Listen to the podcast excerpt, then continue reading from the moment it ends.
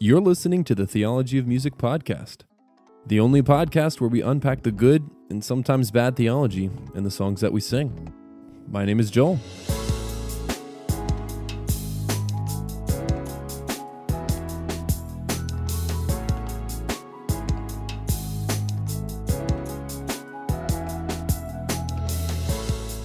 Welcome again to the Theology of Music podcast. I hope you guys have enjoyed the content lately. Uh, I've enjoyed the conversations that I've had with Michelle, and um, I wish that in that conversation with Michelle was the last time I was sick. But no, once again, I am sick. I swear the South is trying to kill me right now. It's it's insane. That that time I had, I'm pretty sure it was bronchitis. That's what the doctor said. And this time could be some. Who knows? Maybe strep again. It's just the South is trying to kill me. Also, to keep my room from being the Arctic, uh, I have to close the vent. But can you hear it? Yeah, you can hear it. Yeah, it's great. It's wonderful because we try to keep it nice and cool so the girls can sleep well. But in reality, it's I, I have a blanket on, I, I have jeans and a long sleeve shirt and socks, and it's summer, so that should let you know what is what is happening when I record. But yeah, so yes, you can hear I I am either sick or just the allergies are the worst. So hopefully you can bear with me, or you can maybe you enjoy it because it makes me sound more radio like. Welcome to the Theology Music podcast. Okay, I'm done. All right. Anyway, gentle whispers in the dead of night. Okay, so today is actually a song uh, that was has been requested, and I've actually wanted to uh, do for a long time, uh, and it's called "King of Kings" by Hillsong United. Sorry, Hillsong Worship, and uh, yeah, it came out uh, two years ago. Uh, it was really big for a while, and also just starting off the bat, it's one of those nerd moments for me.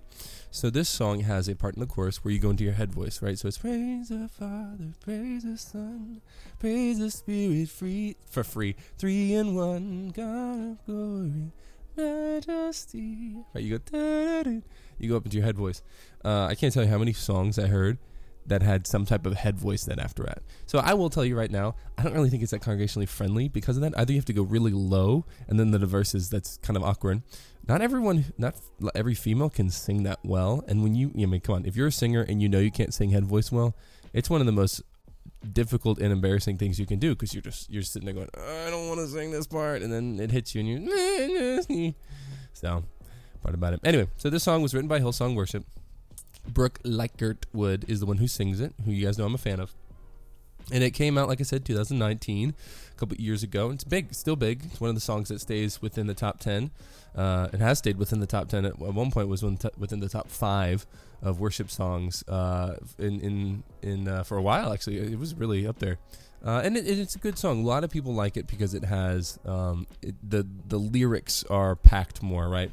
Than typical Hillsong songs or just or just typical contemporary worship songs.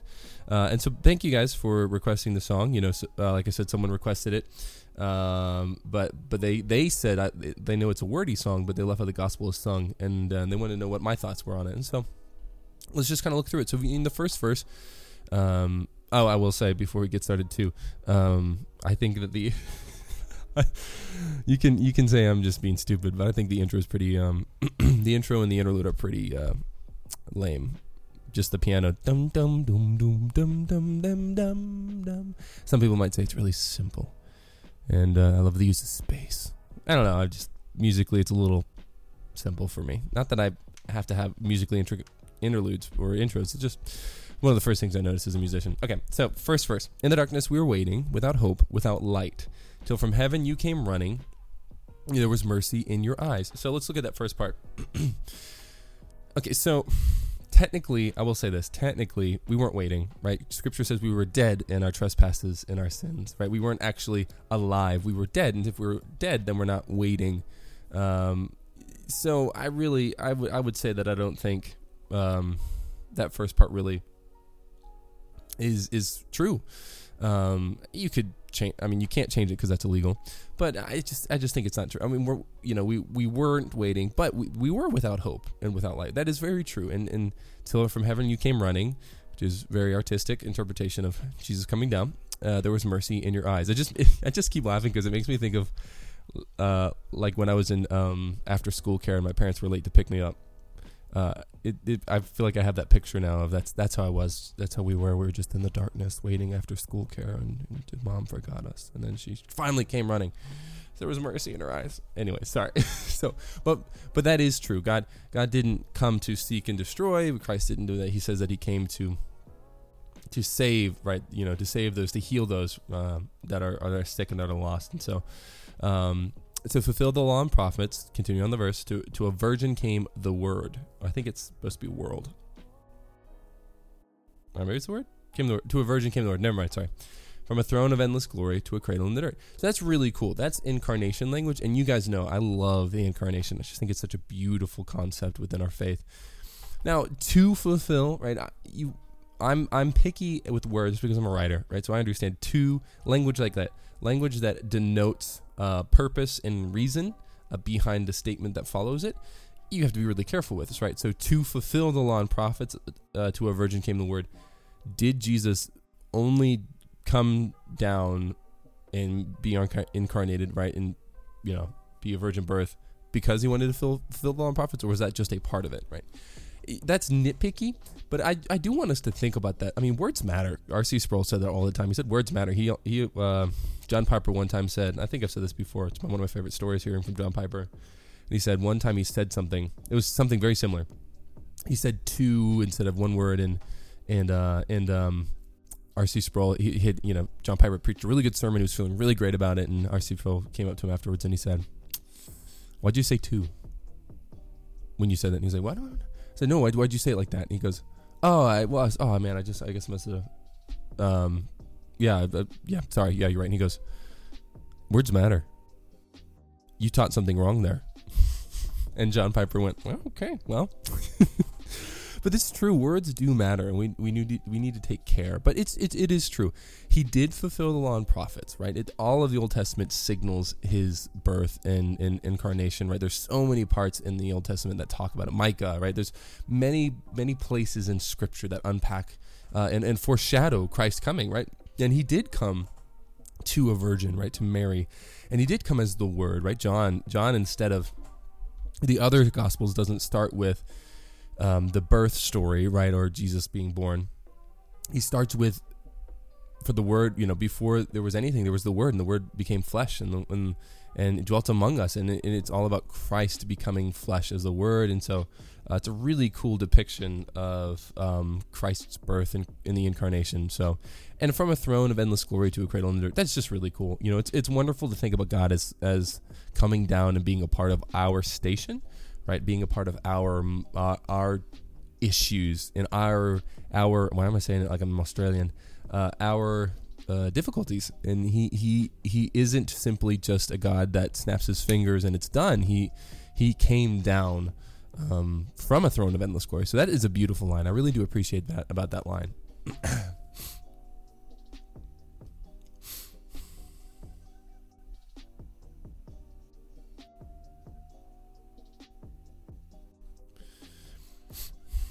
Right, and so, I mean, and some of you might be thinking, well, didn't he say in like Matthew that he did come to fill, fulfill the law uh, to uh, to fulfill the law in the prophets? Yes, he did, right? Um, but when we get to who he is, right? Which it's not about. So this this is what I'm saying. The chorus, right? Praise the Father, praise the Son, praise the Spirit, three in one. God of glory, majesty, praise forever to the King of Kings, right? We're talking about Jesus, but we're not just talking about the fact that he fulfilled the law. Uh, and it, it's not to nitpick, but it's just to make sure that we remember why he did it. Well, one of the reason why he did it was to seek and save the lost, right? To to bring those who his father has told him home, right? To fulfill God's will, really, was why he came down. Um, and he many times in the New Testament, Jesus says, "I'm not. I'm not doing this. Uh, the will of the Father is the reason why I'm doing this." So that's just clarity there. But I like how the chorus is Trinitarian. Right? Praise the Father, praise the Son, praise the Spirit, three in one. God of glory, majesty, praise forever to the King of Kings. Great chorus. Right? Love it. Um, I love uh, the Trinitarian language. I will say, like I said, uh, the majesty. Right? Well, that was. I'm sick. Okay. The majesty part. It's not singable. I mean, it's difficult for a lot of people to sing. Um, guys, of course, would be like, Majesty, I got it. No, no guy's gonna try to go up up top and sing the melody like that. Um, now, I will say one thing thematically about the song. Um, would have been really cool is if the verses unpacked the different members of the of the Trinity, and then the Trinity, would, the Trinitarian language in the chorus would have stood out more. This chorus is fine because it's it's you know oh yes praise Father praise the Son praise the Spirit three in one God of glory majesty. It's it's good because it's it's true when we're praising God. Uh, but actually, when I was at uh, uh, uh one of my jobs at a church, uh, at Coastal, actually, um, one of my friends there, who's the worship pastor um, at, at, one of the other campuses, he wrote an amazing song um, with verses that talked about members of the Trinity, right? And it, and the whole, but what was so beautiful was the song was about how God loved us in in every personhood of the Trinity, and that's really cool. So that that was such a wonderful song. Um, and it taught the Trinity well. This song, I think, missed out on that opportunity. It really could have taught the Trinity well. And you know, in the darkness we were waiting. Right? That could have been okay. That could have been Christ, right? Uh, to reveal the kingdom coming, to reconcile the lost, to redeem the whole creation. You did not despise the cross. That's still Jesus. For even in your suffering, you saw to the other side, knowing this was our salvation. Jesus, for your sake, for our sake, you died. It's still Jesus, right? There's other. Yes, it's true. Yes, it's the gospel, but you're not telling me how the the all of the Trinity is involved in the, in the story of the gospel, and it would have made the course stick out more. I think it would have given it more power right? I've said this before. Choruses need to be the summation and the culmination of what you've been thinking and, and singing about in the verses, not just something that sounds nice. Because sure, it's going to sound nice, but here's the thing: you're going to be obsessed with the choruses and the bridges, and not the verses, right? It should all come together in a beautiful harmony within the song, to where you the verses push you. Um, Matt and I, he he, my partner in the Grace Collective, he would always he hated when I'd say the word push because uh, as a songwriter, I believe elements in the song need to push to the next element. So if it's a verse, it needs to push you to the chorus, not just you're getting through the verse to get to the chorus. You're being pushed by what you're singing, how you're singing it. So even melodically, but specifically the lyrics, right? The lyrics are pushing you towards the chorus and then the chorus pushes you towards the next portion of the song, right? That's that's why there's a lot of songs who will will actually change their courses as the themes or the the language changed. That's totally fine. I love that. But it's difficult for some people because it means you have to kind of pay more attention to the screen, right? You can't just simply or pay attention when you're singing. You can't just simply go, okay, it's the chorus again. I remember this, right? That's I get that, and so I that's a tension. I think I've tried to manage too as a songwriter. Is okay, singable choruses that are general enough that can apply at the beginning of the song and the end of the song, right, thematically, but also um, are not just simply a chorus that sounds nice that we put in there, you know. So, but let's keep moving, right? So that that chorus is is really cool to, to reveal the kingdom coming and to reconcile the lost, to redeem the whole creation. You did not despise the cross. I mean, there's there's a lot. There's honestly so much scriptural allusion in this song. I mean, there, there's just so much. There really is. You know, you you've got so much of this this New Testament language in here, right? Where where Christ saved us while we were still at the, we were still helpless at the right time Christ saved us right? Romans language. And and then you have you know he when you look at uh, humility right? One of the, the, the greatest figure of humility in all of all of, not creation all of history is Christ.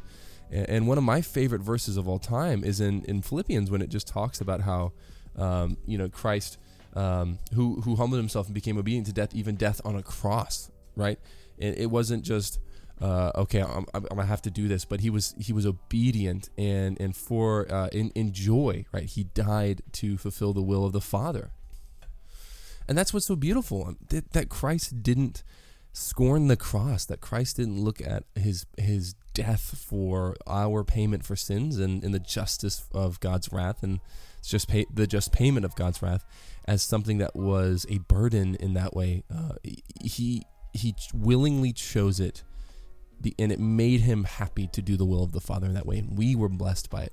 So yes did did jesus know he was dying for us? Yes i, I do. I, jesus is god. He knows who he's dying for. He knows who god sent him to die for.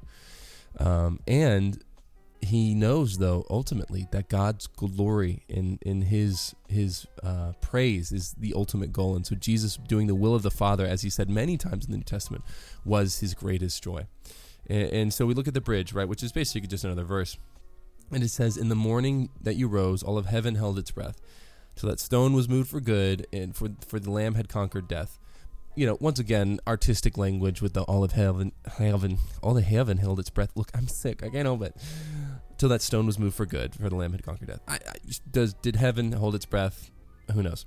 Uh, but he did accomplish what he was supposed to, and that was he conquered death. I love it. Death no longer has sting, right? Because the greatest enemy of man was what happens after we go, right?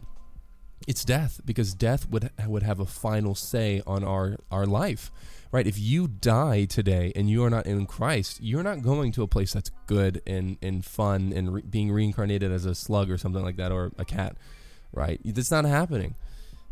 But if you are in Christ, when you die, you actually go to a place that is far better, that to a, to a life that far exceeds the one you have now. Even though it may be hard to believe if you have a really good life right now, and that's the hard part, man. A lot of people who have been in the church, who have grown up in the church, will look at that, right? They'll they'll say, "And the dead rose from their tombs; the angels stood in awe, for the souls of all who'd come to the Father are restored." And they just kind of go, "Okay, cool." And the Church of Christ was born when then the Spirit lit the flame. That's Pentecost, right? Okay, that's cool. Now this gospel truth, truth of old shall not kneel, shall not faint, right? Oh, okay, right. That's that's nice. Uh, this gospel truth of old, meaning you know Jesus and His word, but I mean that's that's a little bit of a stretch.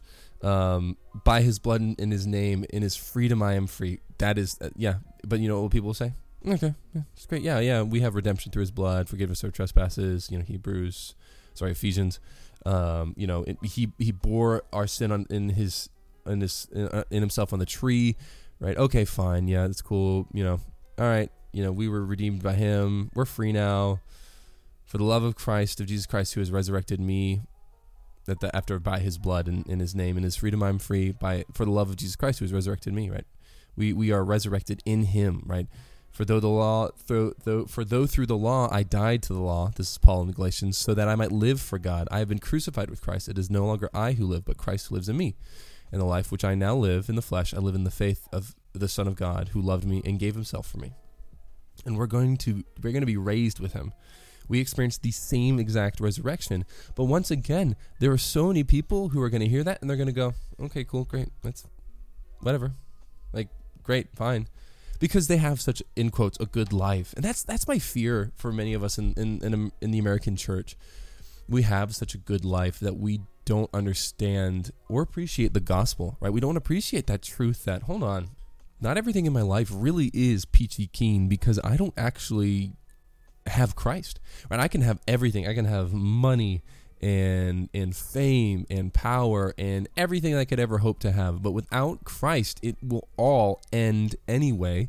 But except when this one ends, one, I didn't even use it for His glory, so it didn't even have purpose. And two, when it all goes and I'm left empty, uh, it's going to make it even worse when I'm not with Him in paradise, but I am outside of that.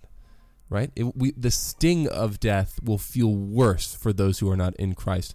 Not because we we don't feel the sting, but what I'm saying is it's worse if you just lived your life saying you're a Christian, right? Right, and, and Christ says, "I'm." You'll say, "Lord, Lord," and I'll say, "I didn't even know you." The sting of death is worse for those people who are who think they're in Christ but aren't really.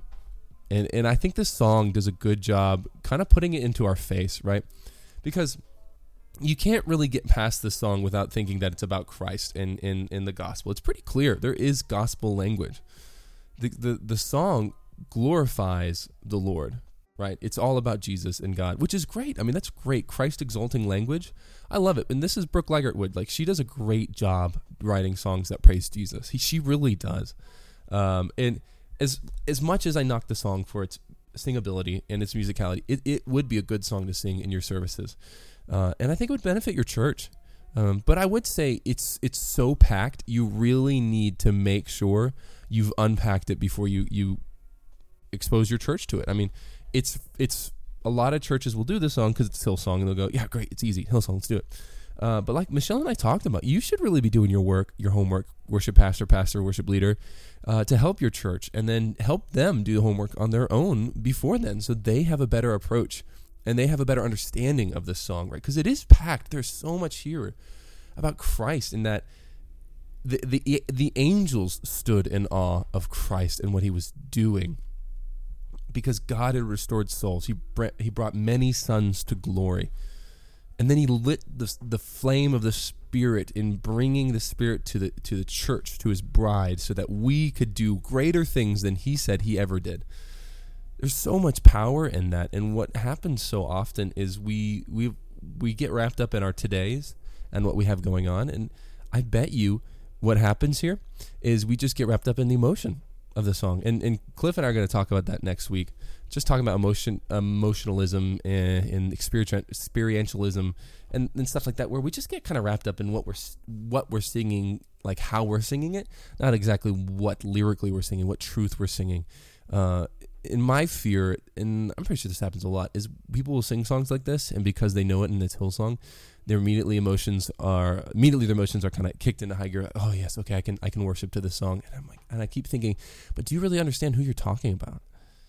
I mean, yes, the song does a great job unpacking the gospel. I wish it did a better job unpacking the personhood of the Trinity, but it does a great job talking about what Jesus did.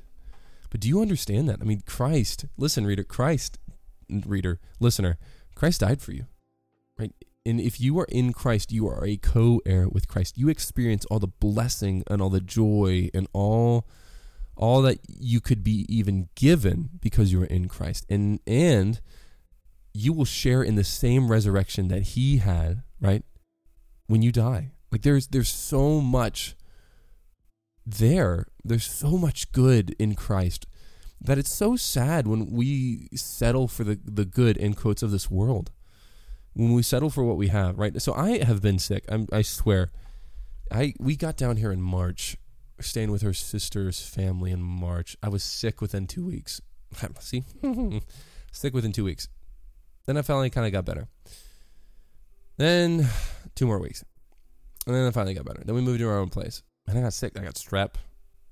I got bronchitis, and, and now who knows what's going on right now and it's really hard. I, I mean, I'll, I'll, be honest. It's hard to not get downcast. Uh, I wrestled with with image for a long time, and I still wrestle with it to this day. But it's really hard when you know what you want to do, the goals that you want to achieve, right, physically and in in performance with fitness, and you can't do it because your body literally won't let you because it can't, right? It's it's just trying to make sure you don't die, right? Your your antibodies and your immune system are just trying to do whatever they can to keep you kicking and you're exhausted. And many of you guys wrestle with chronic illness. You wrestle with this kind of stuff. And so my my encouragement to you would be hey if if that's you and you're on the the downside of faith right? Take heart knowing that Christ in his payment for your sin on the cross made a way for you to enter into paradise where none of that matters anymore. You won't have any of those issues and pain. Now, I will say though, for those of you who look at your life and you think it's pretty cushy, because maybe it is cushy, I think you're going to be really disappointed with what you did with your life while you were here. Uh, scripture's pretty clear, like degrees of glory in heaven, right? And when I've heard a lot of people preach about that, they kind of just preach about how it's not that you get a better station than someone else in heaven, but that other people are are better able to experience the glory of God. Now I don't know, right? I, who knows? We never we don't know what's going to be like. And don't say I, I went to heaven and I came back because I was in a coma. Shut your mouth. That doesn't happen. But we won't know until we get to heaven. So we don't really know what the the fleshed out uh, implications of that verse are, right? Of different degrees of glory for those who are in heaven, right? But I do think it is true that if we as Christians, right, gospel believing, Bible reading, uh, community driven Christians who are living out our faith day in and day out, uh, but give in to the cares of this world, right? As, as the parable of the sower talks about. I, I honestly think, doesn't mean we're not in Christ, but I do think heaven in, in God, we're going to be really disappointed with what we did while we were here. Right? We didn't get it right. And so we're going to look at heaven and go, man. Now we're going to be consumed with God, right? Uh, but I wonder, I wonder if that's going to happen. I wonder if we're going to look at look at it and go, man, I really wish I would have done that. I really wish I would have been more intentional. Uh, and because I guarantee we all can be more intentional. So, all that to say, guys, I, I think it's a really good song. Like I said, I wanted to do this song a long time ago, and I think it would be good for every church to do because uh, it does exalt Christ. It, it is gospel centered. It, it's sanctification, uh, not really sanctification focused, but it does have some uh, really cool elements in it, and it is God honoring, not man honoring. Now, I will say congregationally friendly, not really there. You know, it's it's that chorus kind of messes you up. Um, so there you go. So I hope you guys have enjoyed this podcast. Get ready for uh, my podcast next week, where I sit down with a cigar on a nice summer night with a friend of mine, Cliff, who you've heard before, and uh, we just talk about what we think is hurting the um, corporate worship in the American church. Uh, but with that, thank you guys so much once again for listening to the Theology of Music. Pray for me. Pray for my allergies. You know, if you're super charismatic and you name and claim, can you name and claim uh, no more allergies for me? Because that'd be great. Uh, I would love to not have allergies ever again because they stink. They really stink. Try try recording. Try recording vocals, and you're just going. You're really trying not to do in nasally. Like, ugh, it's the worst. So, anyway, I hope you guys have a wonderful day. Hope you have a wonderful weekend, and a great and and joyful Lord's Day as you join in corporate worship. See you guys.